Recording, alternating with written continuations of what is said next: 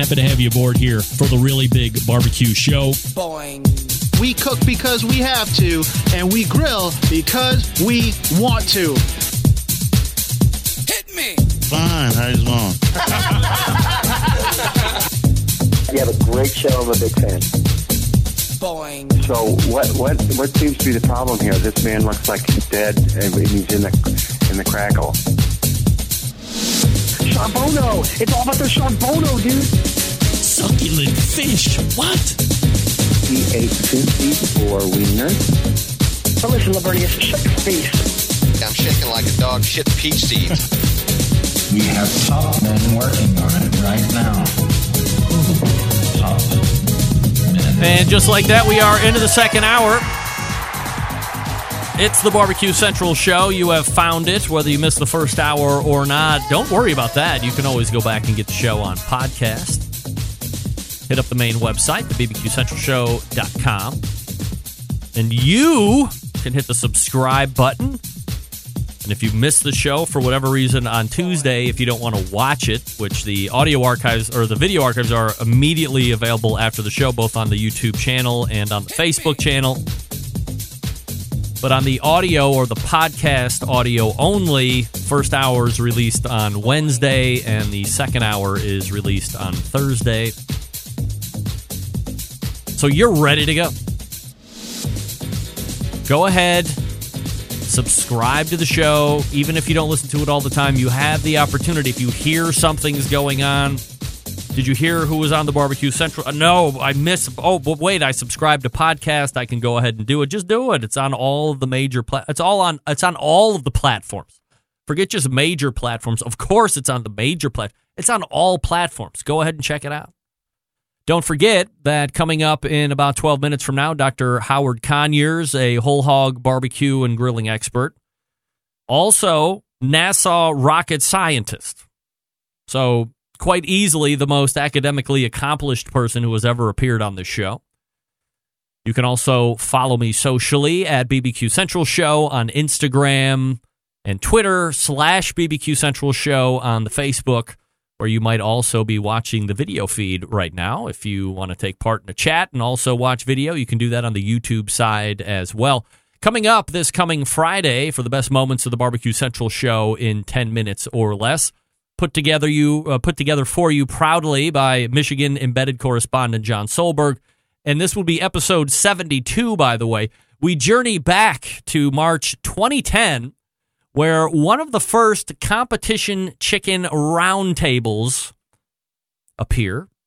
And the panel is made up. So if you are familiar with the competition roundtables, widely still some of the most downloaded shows I have ever done in the history of this show. A panel of three. We talk about a specific protein when we were doing competition roundtables. Probably not too hard to think that we were doing brisket and ribs and pork and chicken. This one's a chicken, a competition chicken roundtable. So if you want to hear how it was going down nine years ago, almost to the month, little past it now, you can hear Troy Black from Learning to Q, Joe Amore from Smoky Mountain Smokers, legend, and Kelly Wirtz from Four Legs Up Barbecue, legend, talk about chicken. This is also where I had to start reinstituting telling the panel members going forward after this particular one that if you aren't open to sharing everything, and you don't have to, I'm just not going to pick you to be on the panel because that was the attraction of doing the barbecue panel or the barbecue roundtable is that you was going to have the top three cooks in each category just kind of reveal it all and there was going to be some fun interaction, and that's why they were hotly downloaded, still very popular.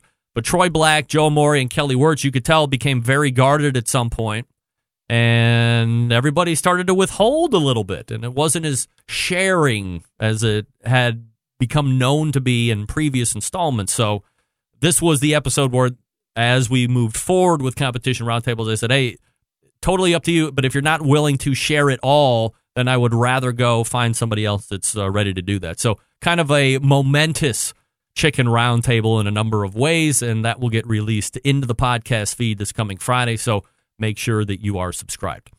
And then there's this.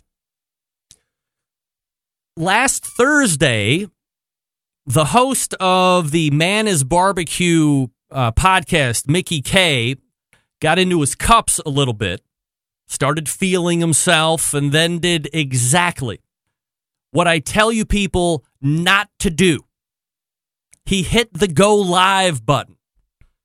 And in doing so, created this piece of social media gold. And I will play it here in one second, but I'm going to start and stop to make sure I'm clearing up any inaccuracies as they are being thrown out in this alcohol fueled takedown of me. Well, I assume it's me, but he never calls me out specifically by name or mentions the show name or anything like that. But let me troll it up here real quick.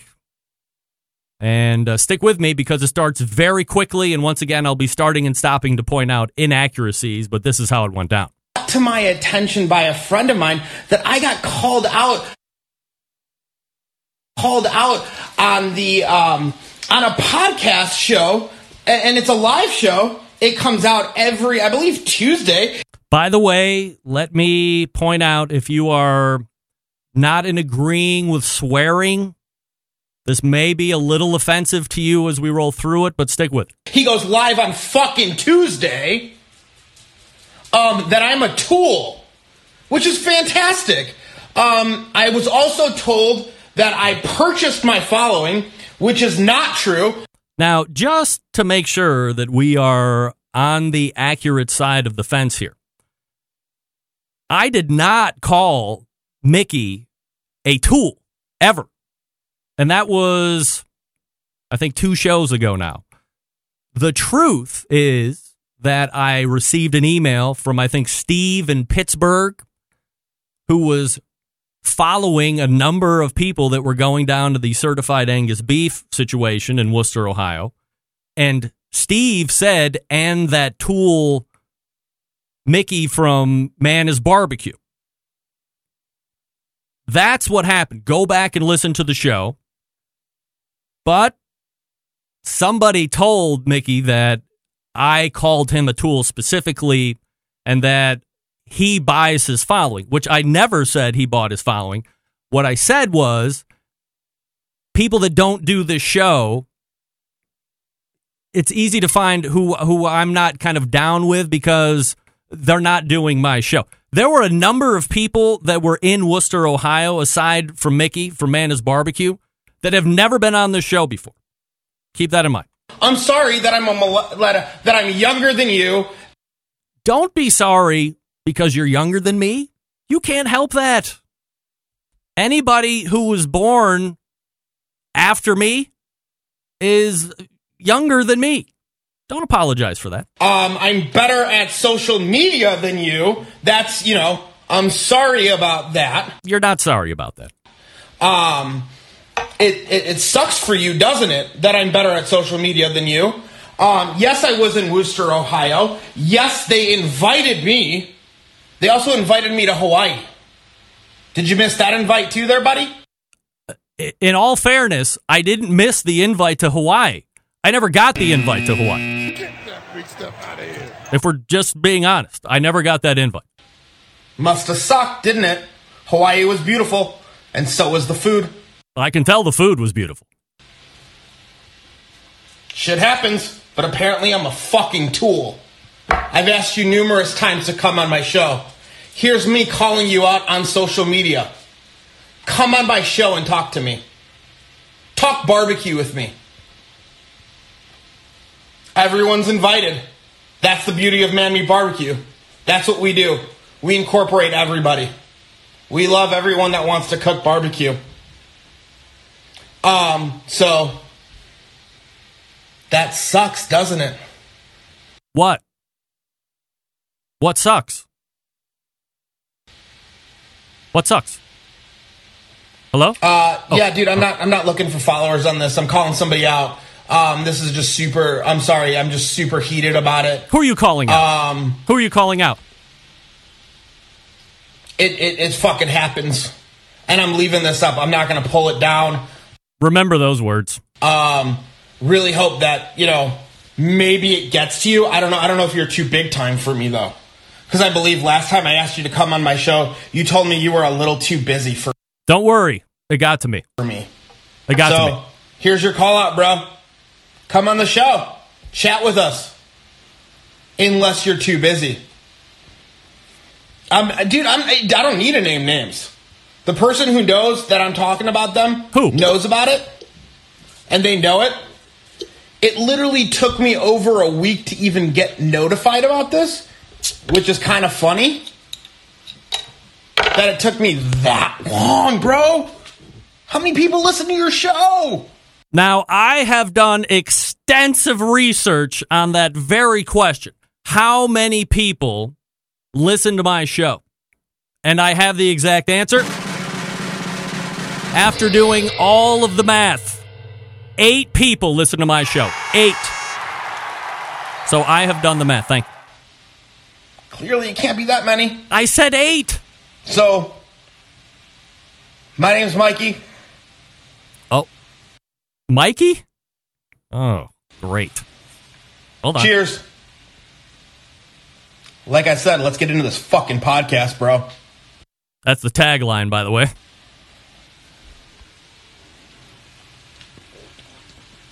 Chug, chug, chug, chug. Stop. It sucks, doesn't it? What sucks? What sucks? Wooster was fun.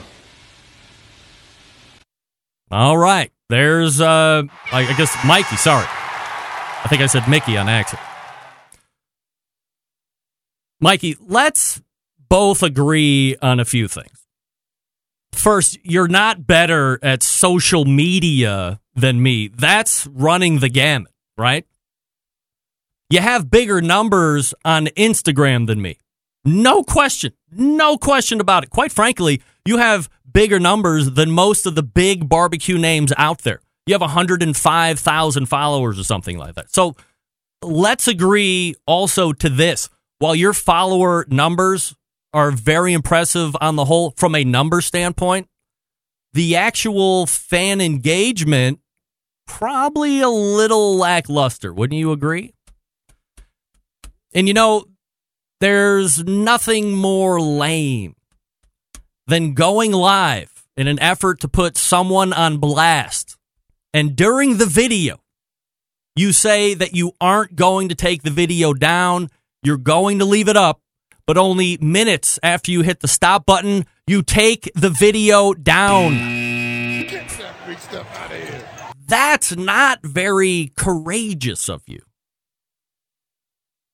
And that's what this show, the Barbecue Central show, is all about. It's about being courageous. Taking it down after you say you're not going to take it down is not very courageous. So here's some advice pro to pro. Next time, when the alcohol takes control and tricks you into thinking that going live is a great idea, sit in a chair, go live, and just unload. Don't walk around. It's annoying and distracting. And please don't read what the other people in the chat room are typing as you're spitting your well crafted fire. It distracts from your rant, and it sounds even worse than it normally would. Stay still, spit fire, be courageous. Don't read the comments as they roll in, and then end it. And please, please don't take it down after the fact, especially when you say that you're not going to take it down and you're going to leave it up. Now, let me just refresh everybody on how the internet works, especially for you youngins. If you put something up on the internet, you should always assume that it will be there forever. No matter how quick you are able to delete it or how few people you think saw it, someone will see it, someone will grab it. And that's exactly what happened in this instance. Remember, I have loyal Centralites everywhere. And now this little gem will live on the internet forever on my website. It will get its own little archive page. So whenever you feel the need to hear Mikey from Man Meat Barbecue spit straight fire and do a takedown video of me, only to actually take it down seconds after he got done recording it. You can go right to my page, punch up Man Meat Barbecue rant video, and you can watch it as many times as you want. Because once it goes to the internet, it never comes off the internet.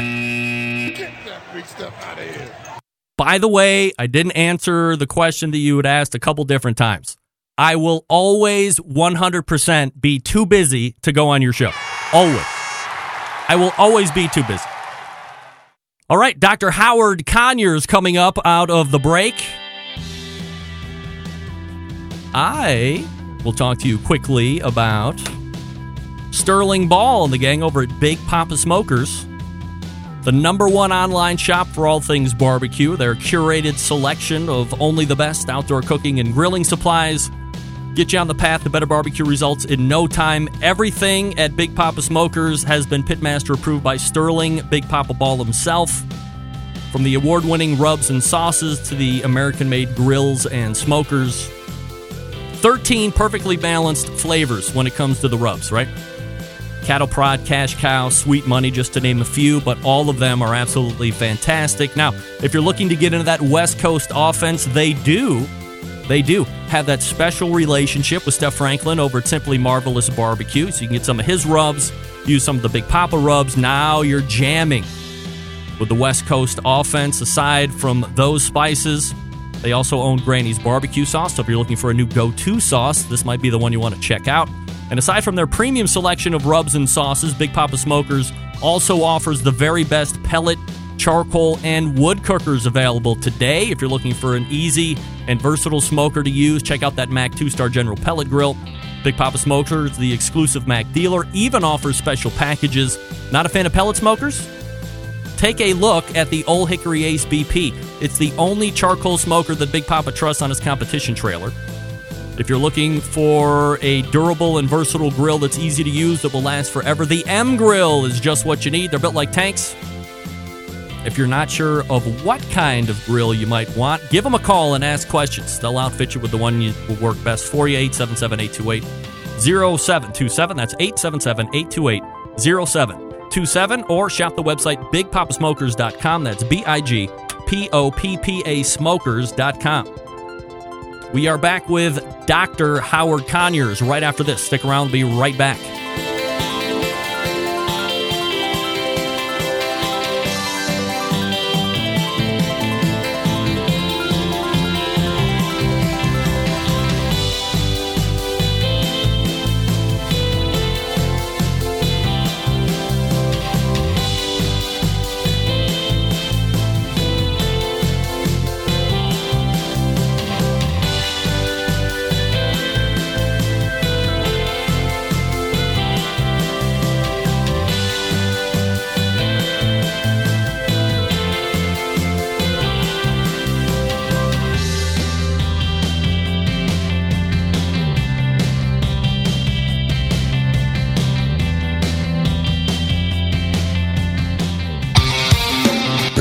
Show giving you a monthly visit from a doctor of barbecue.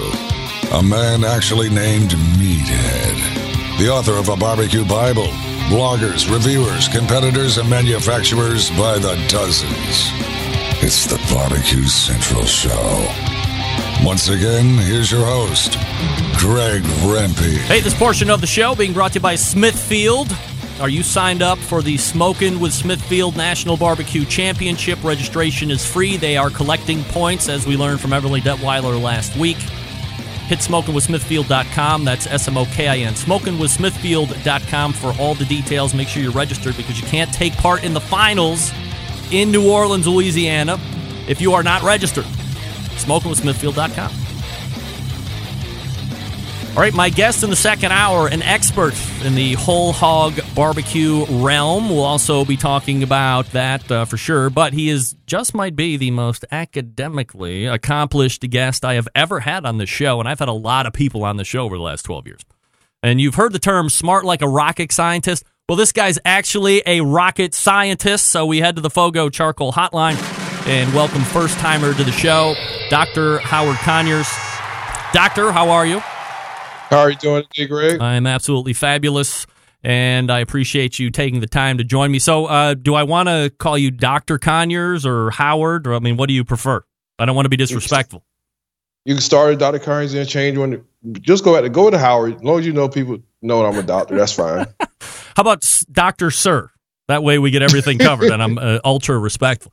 Um, all right, so we got a lot to talk about here tonight, and I think let's start on the live fire and barbecue side uh, from a background. So, you know, if somebody's just joining for the first time or they stumbled over YouTube Live or whatever, a quick background on a young Dr. Howard Conyers, how you were introduced to live fire, and then we'll talk a little bit about the professional side.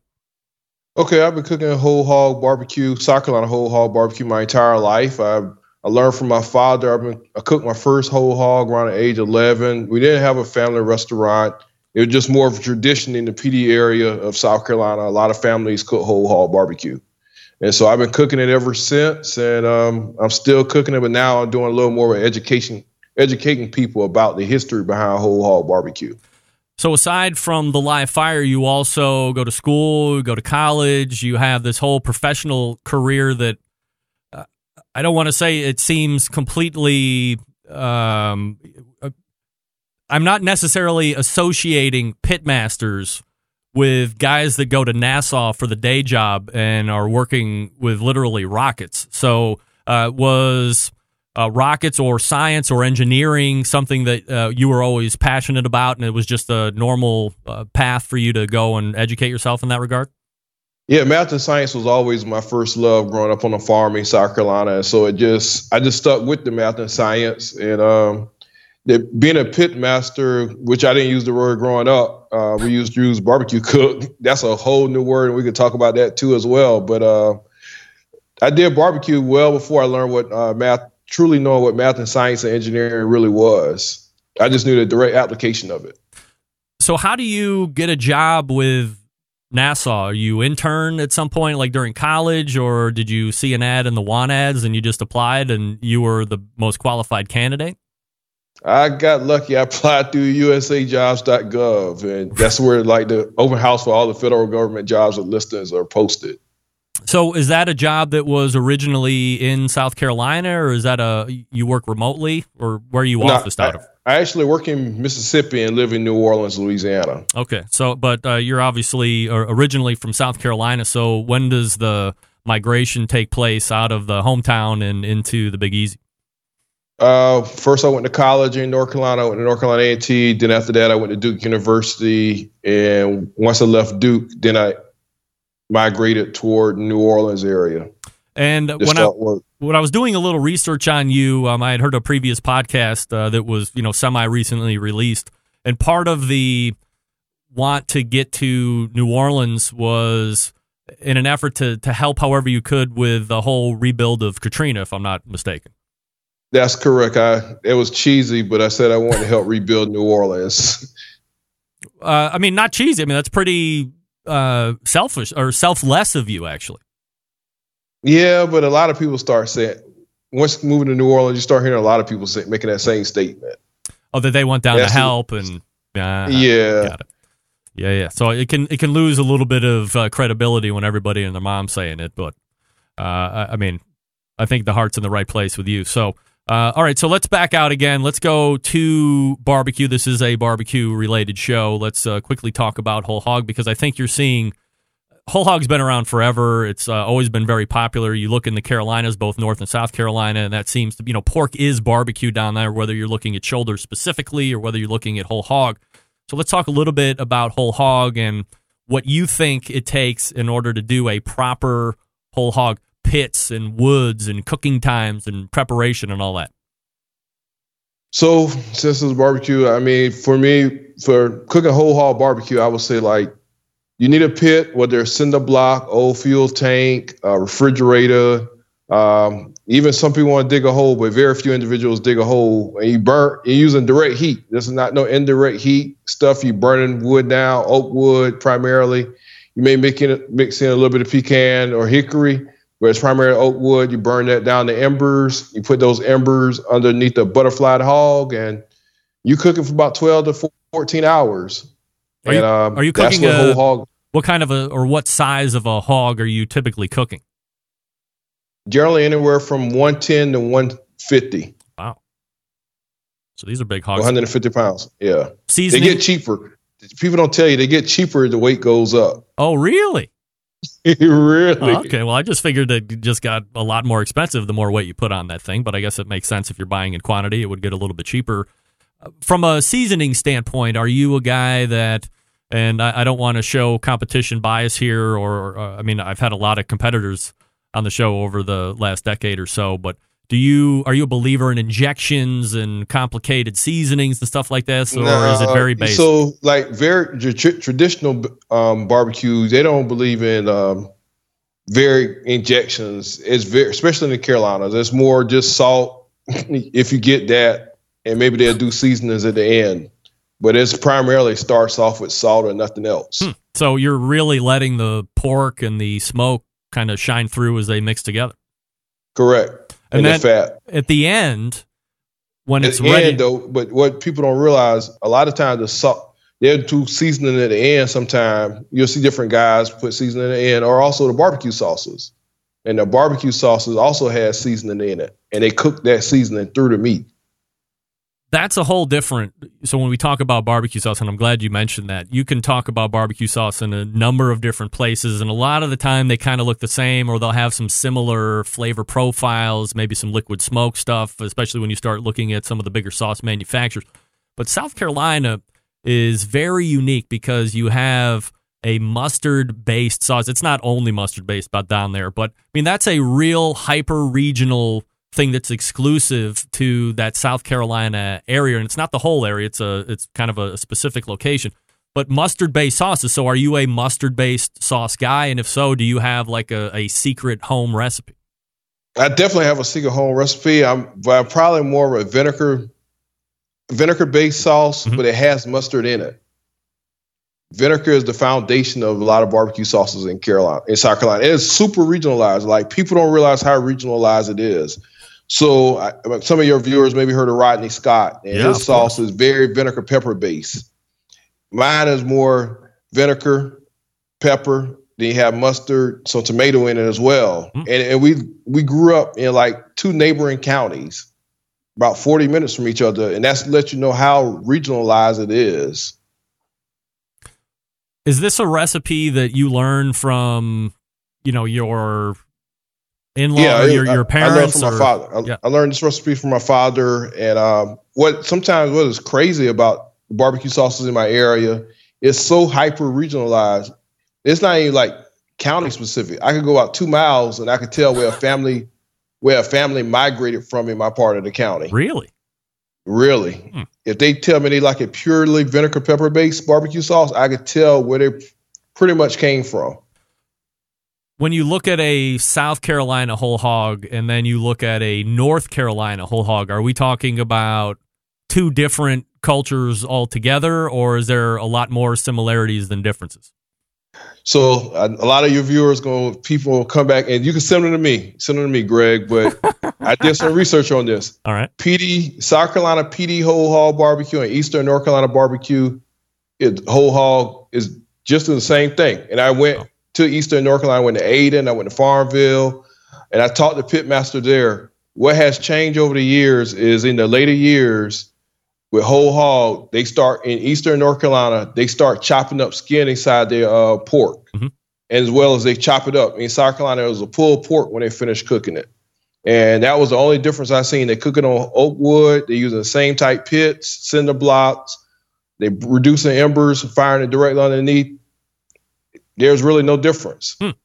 Uh, but sauce is a little bit different up there, obviously, too. I mean, it, it is vinegar and pepper base. so I mean, I know there's some similarities uh, between the two, but uh, In typically. the eastern half, I, I didn't, I don't, I don't really talk about the western half of North Carolina or South Carolina. Sad to say, oh, because I don't know much about that. got it. Uh, we're I talking. didn't grow up there. No, we're talking with Dr. Howard Conyers. The website, by the way, howardconyers.com, C O N Y E R S, if you want to check it out here. And we're chatting it up here this evening. Um, all right, Doctor. So I want to talk to you tonight uh, with you know the majority of the time that we have. I had uh, talked with Meathead from AmazingRibs.com in the first hour, and we were talking a little bit about the release. It's not a public list. I just have insiders that like to feed me information. but I have a, a final nine list of what will end up being a top three that make it into the Barbecue Hall of Fame class of 2019. And if you're interested, we can kind of go over that list and talk a little bit about it. Yeah, let's go. Let's go. Let's go through it. All right. So one of the other things that I had mentioned at the top of the show is that while we were talking, uh, you and I were going to be talking this evening. We were going to be talking uh, specifically about what is an obvious discrepancy in the amount of uh, non minorities that are included into the current state of uh, the Barbecue Hall of Fame. Uh, women, uh, people of color, what have you, uh, versus who is in there currently. And there's a lot of competitors in there uh, as well, aside from just normal restaurant pitmasters or, or pitmasters in general. So as we look at this nine currently, we have uh, off the bat Aaron Franklin from Franklin Barbecue, uh, obviously Okay. well known Texas brisket guy. Uh, thoughts on Aaron Franklin? I mean, he's well known in the media. I mean, I went to Lockhart, Texas this weekend, this past weekend, and I I don't have to go to Aaron's Franklin Barbecue. No offense, Aaron, but the guys ain't like Lockhart. They're doing it right. They've been doing it a long time, and what you're doing in Austin is great. And you had a lot of media coverage, but those guys in Lockhart are really doing it well. So do you think that he's getting that media coverage is helping him or he has learned a craft in his way and perfected it and somewhere along the line it got picked up and he's kind of reaping those rewards now?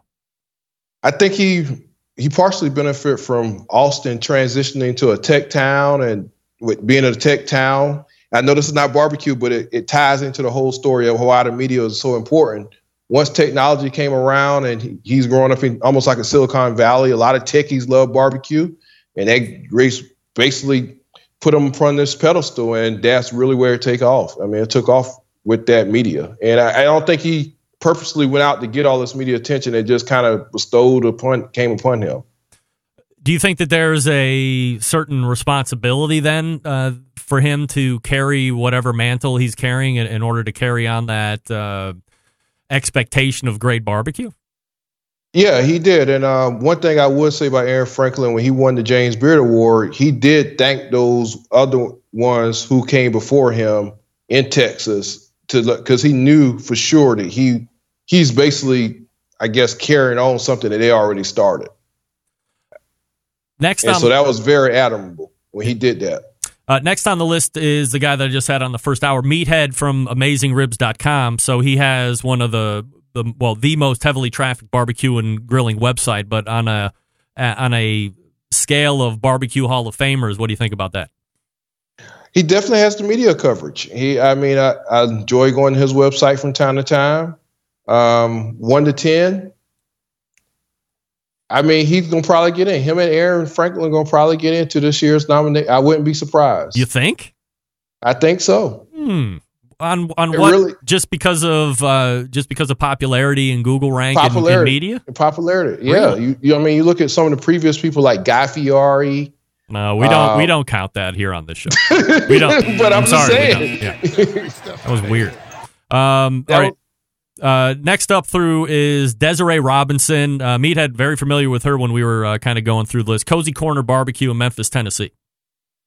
Yeah, her media following is not as great, but she, if you want to think about it, like she reminds me a lot of somebody like uh, Tootsie Snowden, Snowden Barbecue in Yep, Texas. Snow's So Barbecue, she should be she should be in there. Um, I don't know who else on the list, but she's definitely worthy of a Hall of Fame consideration. Uh, we got Wayne Monk, founder of Lexington Barbecue in Lexington, North Carolina. Wayne Monk. Don't know much about Wayne Monk to say whether or not he deserve or not deserve recognition. What about her, John Big Daddy Bishop, founder of Dreamland, original founder of Dreamland in uh, Alabama, Tuscaloosa? he should have been in there in the first class, but I hate to see a dead man, another dead African American in the Hall of Fame. So same thing for CB Stubblefield or Stubbs Barbecue as we know him now. Yeah, same exact thing. He should be in there, but he should have had to. It should be some living representation. And uh, we have Michael Ray Higgins. And I don't know if you're familiar with him, but I did a little bit more research and uh, talked to some people that are a lot smarter than me. So he's one of the co-partners of a company called J&R Manufacturing, and that's the company that makes Oyler barbecue pits. Okay, and he pro- well, it's a tough class. I mean, some of these now somebody like J.R. Orler, I heard of his pits, his smokers. Yeah, he should probably be in there. Uh, you have Jim Quessenberry, who, from my most ardent diggings in the last 48 hours, uh, what I can find is he sells barbecue sauces. Well, it's actually his kids, I think, that sells barbecue sauces because he's passed away, but was instrumental in those first couple years of Memphis in May, back when it was just a competition that was taking place under one tent versus what it's going to look like this coming weekend. If you can believe it. Wow. He's probably an unsung hero that probably he may not make it. The only reason he might make it just because of what Memphis in May has evolved into. Last but not least, Lem's Barbecue in Chicago legend James Lemons, who, by the way, as I had to educate Meathead, who is from Chicago, by the way. Originally, Oh, his two brothers opened up Lem's Barbecue, Bruce and Miles, in 1954, and then in 1968, the second location, which I believe is the one that James is more connected to, came about, and uh, that's the final uh, or the ninth potential nominee is this James Lemons from Lem's Barbecue in Chicago, known for the tips and the hot links primarily. Right, and the aquar- and the aquarium smoker that Yes. a lot of people for- forget about, and he should he should definitely be in there. But there again, he goes back to my saying, uh, like I, I would love to see a living African American inside the Barbecue Hall of Fame. I think Mr. Lim is dead. God bless his soul, He but he should have been in on first class. So I mean, if I mean we have a living African American in Desiree Robinson. Um, That's my preference. If I had to pick one, not because of the body, of, not because what the other people haven't done, but we need somebody alive. is the I'm trying to think of the, the the good question that I want to ask here. And I get what you're saying. You want to have somebody that an African American that is alive to go into the barbecue hall of fame. If the barbecue hall of fame, I don't know what you know about how the history of this barbecue hall of fame, but for years and years it existed as some nonsense on the internet. And then the American Royal uh, had bought it a handful of years ago and tried to make it into something a little bit more of what would be an akin to a real Hall of Fame of sorts. So there isn't Okay. a lot of time that is back here. So I don't know. I mean, it hasn't been around for decades and decades and decades, and they've just been indiscriminately leaving people out, uh, black people specifically. But if you can get, I mean, if James Lemons got in or CB Stubblefield gets in this year, is there any win for you that even though they have passed away, it's still more diversity that's being added into the Barbecue Hall of Fame? I mean, it's it's a start. I- I would say it's a start, but I still say like the recognition. Like in the case of Mr. Lim, I don't think his family could benefit financially from recognition of being in the Hall of Fame. Um, Stubblefield, they they will benefit because Stu- well, whoever owned the sauce now may benefit somewhat uh, from the recognition. But I think it's kind of also like we all know these type of recognitions help these businesses in different ways than just people when people coming through their doors. And I think that's it's something to that. All right, so I want to dig into this a little bit more. Let me put you on hold just for two minutes, and uh, we will come back and talk a little bit more barbecue and Hall of Fame stuff with Dr. Howard Conyers. Again, his website, howardconyers.com. I'll talk to you quickly about the folks over at the Barbecue Guru. Always believing that what? Outdoor cooking should be easy and fun because it can be especially with the Monolith Barbecue Guru Edition grill. Now, you might not know what that is, but the Monolith is the world's first temperature controlled smoker with a built in power draft fan. This means smarter control and greater freedom with automatic temperature control. Easily choose your cooking time and temperature. Let the Monolith do the work of a sous chef or a barbecue pitmaster. And with minimal effort, you now have oven like precision at the grill. You can serve the tastiest, juiciest meals each and every time. If you have any questions, go ahead and hit the website bbqguru.com or call them 800 288 GURU. That's 800 288 GURU. They'll make sure you're outfitted with exactly what you need to get you up and running right out of the box. Also, if you have a Barbecue Guru controller and you buy a monolith, you don't need a new controller to make it operate. Just hook the controller right up to the power draft fan that's built into it, and away you go. Once again, it's good folks over at the Barbecue Guru, and we are back with Dr. Howard Conyers right after this. Stick around, be right back.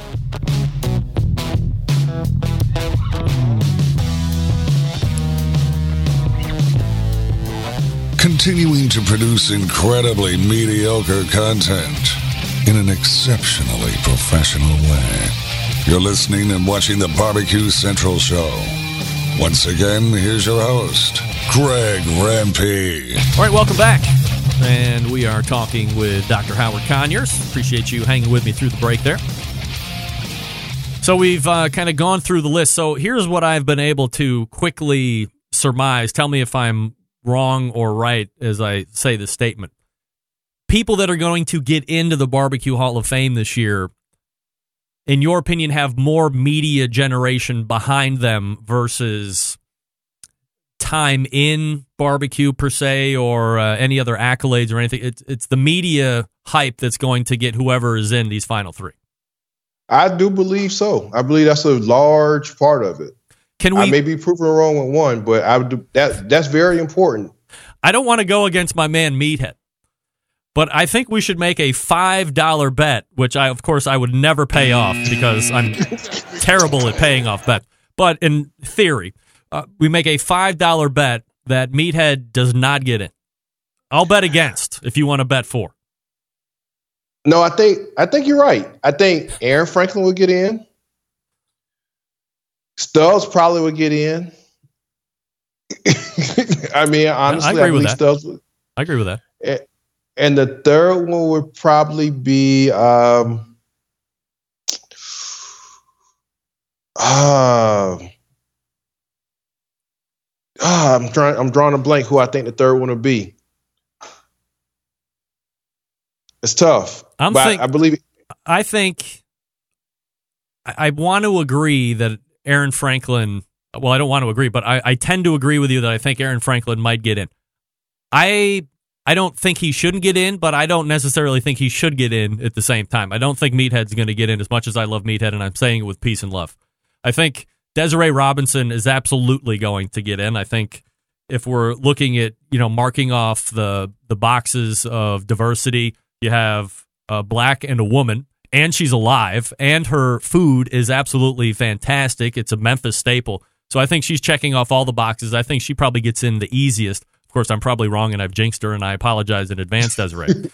and uh, I agree that Stubbs uh, is probably going to get in, and then I'm I'm vacillating between Lem's Barbecue and Wayne Monk because I think you have, you know, North Carolina barbecue. I think North Carolina barbecue right now is popular. You're seeing a lot of Sam Jones going around and, uh, you know, with Sam Jones barbecue. And then, of course, you have the Skylight Inn attached with that. So I think just maybe through some recognition of, of North Carolina right now, because he does also have that book out, that you might see a Wayne Monk, a Desiree Robinson, and a CB Stubblefield. That's my pick for 2019. Okay, I, I mean, it, it's a tough one, but I think you're right. I mean, like one person I she didn't make the list would have been like somebody like Helen Turner. I don't know if you heard of Helen Turner Yes. in uh, Brownsville, Tennessee. Yep. This, woman had been stoking the coals for like 30 years, 30 or 40, about 30 years, I believe. And like she probably she she didn't make she didn't make the cut this year, but she's somebody who I believe be deserving, sort of like Miss Tootsie um, Snowden. Like she got she she shoveled the coals. And at It's 80, something- I mean, I think she's like 82. I believe, and this probably won't come as a shock, but most people could physically assault me easily. But I think Tootsie could probably kick my ass. She could probably kick our ass if we're being honest. she, she, she probably could. I mean, like she got in last year, but I'm pretty sure she could. Yeah, no doubt about it. All right, so let's talk a little bit about stories that you think should be told from like what African American story in barbecue is dying to be told or what stories need to be told in that relation. Um, what African American story? I, th- I think just think it's hard to put an individual name on an African American story from the stories that need to be told. Cause I think people need to see what happened with African Americans between the early from the 1800s to like the 1960s. A lot of times, those names weren't listed could they, or credited, but I think the history is there's enough history there for a complete story to be told about that narrative of cooking in the ground well before they got to these fancy cookers, whether it's an Oyler cooker, old hickory, um, Lang, these indirect smokers.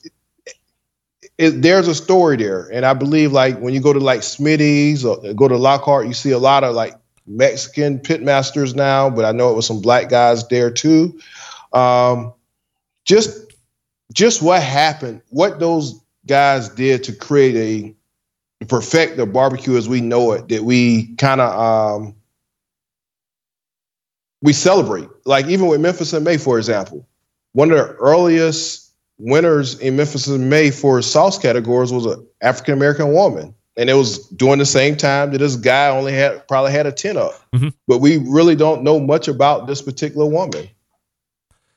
When you look back in, in history, and we kind of chatted about this offline the other night, if you're looking to get names into whether it's this barbecue hall of fame or if a writer is looking to go back and do a, a history of barbecue cooking as it relates to African Americans, uh, slaves specifically, uh, you know, no surprise that if you were a slave back then, you weren't treated like a regular human being. You weren't documented good. So we're not probably going to find your name and where you lived and what address you were staying at. It there, there's just no documentation for you to go back and say, okay, well, these 500 or these 800 people were some of the most prolific barbecue cooks that were cooking for the people on the plantation or what have you.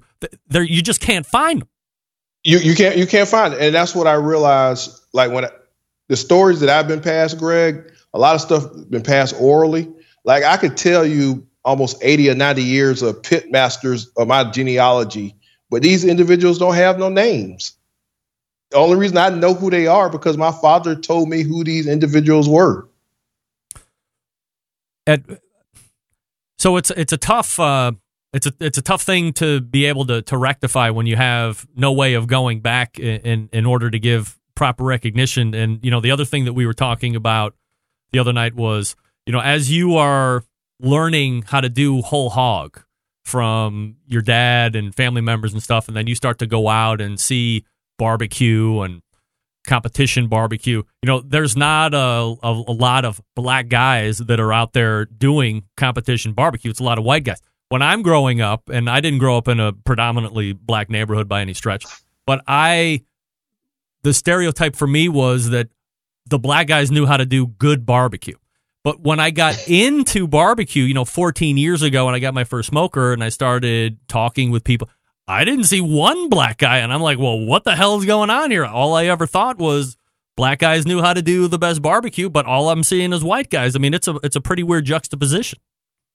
It, it, it is, and I, I saw it a couple of times when I did a couple of competitions. But then I, what I realized it came down to is economics, and a lot of black folks don't have the economics just to be disposable income to be throwing out for a competition event because not only take you got to cook the food, but you got to be able to get there. You got to be able to field the team. You got to pay the registration fees.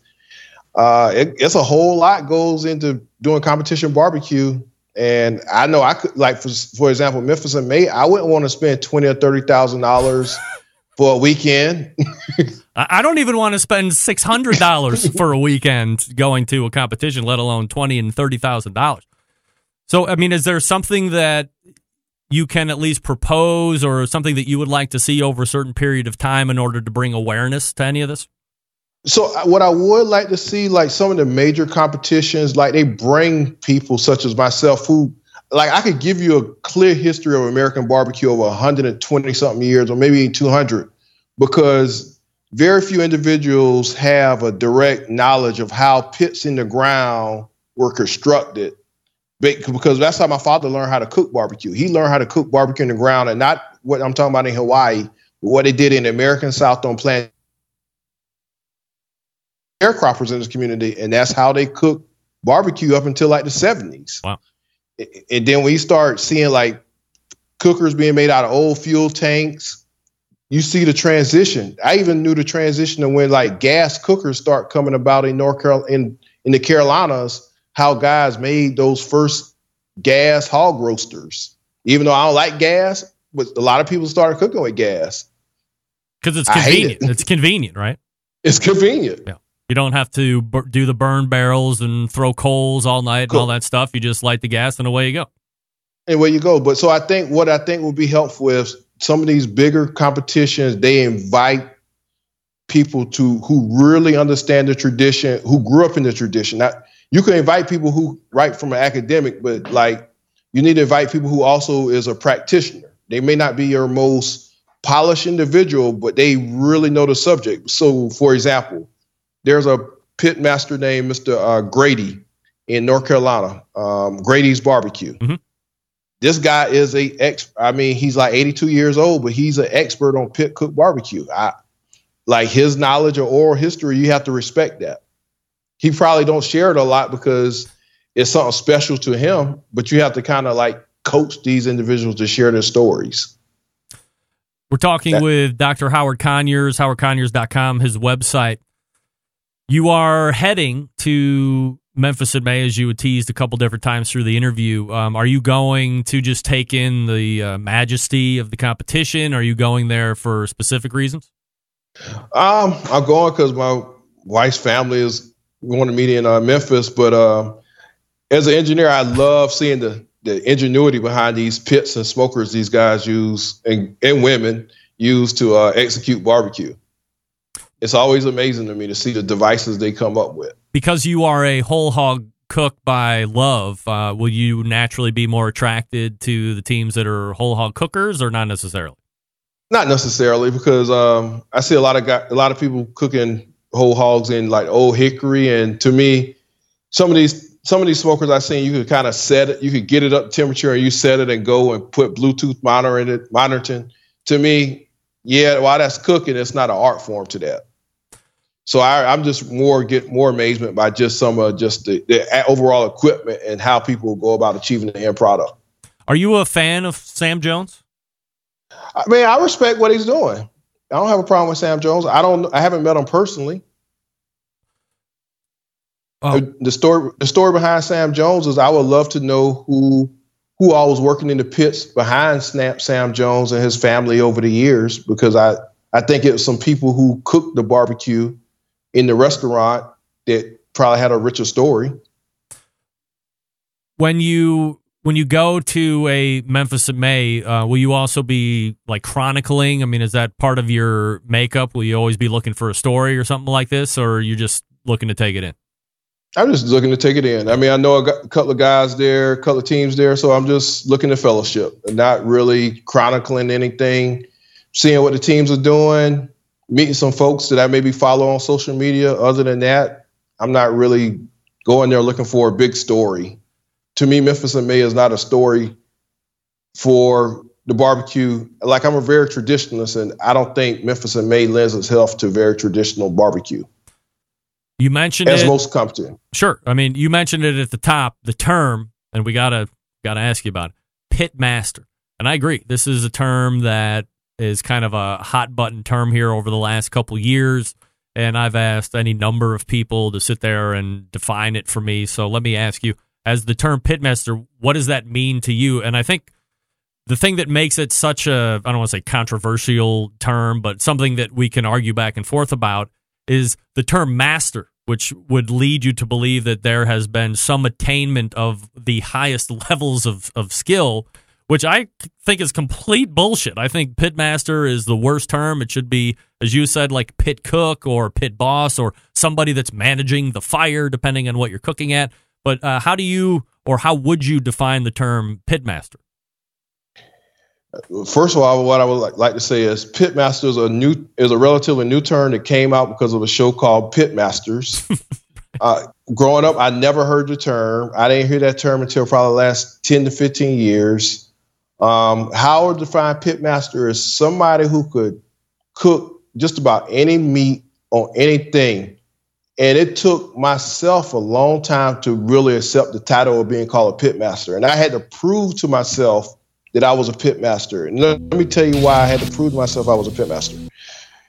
I have I cooked in the ground. I have cooked on cinder blocks. I have cooked on refrigerators. I have cooked on a, a new pit. I have cooked lamb, goats, hogs, turkeys, chickens, and a whole cow all through, throughout this journey of barbecue. And, and most of this journey in the past five years, I went back because all, for the probably 20 years of my life, all I was doing was cooking a whole hog in one location. But cooking th- those other animals that I gleaned, that I told just spoke about, mm-hmm. that's not an easy feat. Not very, not many individuals have cooked pit cooked barbecue like that, and design the apparatus to cook it on.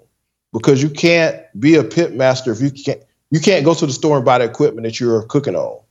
At least from the guys that I learned from, they had to bake everything they needed to make this product, this end product. You just mentioned something that I meant to ask you about as we were talking about the the past. Whole cow barbecue. Rarely do you hear whole cow. You hear whole hog all the time, obviously, but whole cow barbecue is something that was way more common uh, way back when than you ever see. I don't even know if you see whole cow anymore. Even You see, you see very few whole cows. What you see people cooking a whole cow in a saddle style, but you very rarely see anybody cooking whole cow in the American style of pit cook barbecue. This talked about in the literature, and that's what I went back and did this past last year. Is reproduce pit cook barbecue cow, or they call it steer or ox Right. in the literature. They didn't necessarily refer to it as cow. They call it either steer or ox. And I wanted to reproduce that because I haven't seen that. from a style standpoint, is it akin to whole hog or is it a whole different situation? Oh, it, I cooked it just like whole hog. Mm-hmm. I mean, that all the literature that I read from like old archives, they said they will cook whole cow just like they cook whole hog. Hmm. and so I want to verify the process was tried and true. I want to go back and uh, reproduce it in that manner. So, what kind of an end product do you end up with? Is it something a little bit more like beef barbecue esque, or is it something different? Actually, it came almost like pulled pork. Really? Like the, the one I the one I cooked, it came out like pulled pork, and it was moist. People might think it wasn't moist, but it was very moist because like I mopped it the whole time. So, can we hire Dr. Howard Conyers to come up to Cleveland, Ohio, and actually do a whole cow if we could get our hands on one, or like what's your what's your travel schedule like? Man, if people could afford it, because that's a labor of love right there, Greg. Honestly, I'm, that's a labor of love. Yeah, no doubt. I mean, I have the device to cook it, but the amount of time and effort that goes into it, it's not a easy undertaking. Uh, like I'm exhausting. Easier- I'm physically. easier things to do than do uh, whole cow, right? It's easier things to do than whole cow. But it's great though. I tell you, it's one of the, that's the best barbecue I ever had in my life. Ever? Ever. Wow. That's saying something right there. Whole whole cow bar. I want to say whole hog just because it rolls off the tongue, but whole cow barbecue. Um, we are talking with Dr. Howard Conyers. You can find him on the website howardconyers.com. And if you are lucky enough and going to be in Memphis May this weekend, you might see him carousing around and uh, checking out the sights and the sounds and the competition and so forth. So, uh, Doctor, really appreciate you coming on the show this evening. Hopefully, this isn't the last time. We can have you on again here from time to time, talk about some cool stuff. But really appreciate the time tonight. Thanks so much. All right, thank you, thank you, Greg. You got it. There he is. Dr. Howard Conyers on the Fogo Charcoal Hotline talking about a number of topics. Whole cow barbecue. Whole cow. Wow. That sounds. I mean, I hear whole cow and I just think it sounds totally delicious.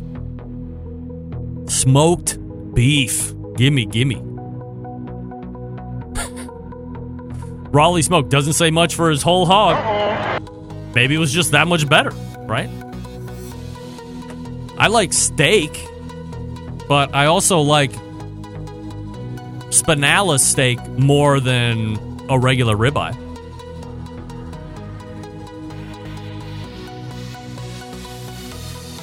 All right, let me talk to you quickly about Fireboard. Make sure I'm stopped out here. Here we go.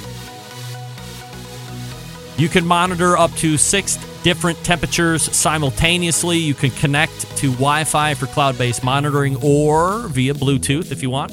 And if you have Alexa or the Google Assistant in your home, you're in luck because Fireboard is fully integrated with both. I have Alexa in my home. So, hey, hey, hey. I can say, Alexa, tell me the temperature of probe number one, or two, or four, or five, or six. Remember, you can load the Fireboard out with six. Or take out the sixth one, replace it with that little motor, and you can have kind of like a automatic pit temperature control fan.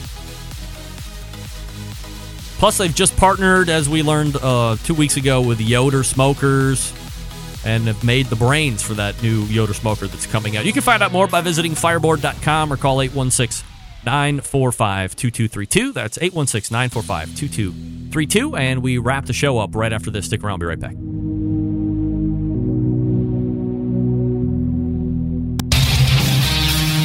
Whole packers, full racks, legs and thighs, injecting butts. If you've never heard this before, you might think you found the best Triple X show ever.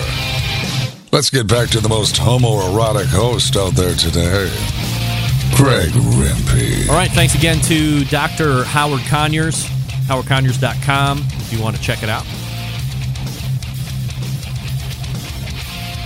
And I think that's it. So we'll Hey, race to make Dawson, tracks. Patio Daddy all right. Sorry, John. I cut you out there. All the way back in the first hour, we talked with Meathead from AmazingRibs.com. Meathead is one of nine finalists that may or may, uh, may or may not make it as the top three, which will be your 2019 Barbecue Hall of Fame class. If you missed the field of nine, make sure you go back and get the podcast. In the meantime, you can check out Meathead at AmazingRibs.com. Dr. Conyers thought that Meathead might have a really good shot since there's some media and internet hype around him, but we'll see what happens. And in the second hour, we talked with Dr. Howard Conyers, rocket scientist and whole hog barbecue expert.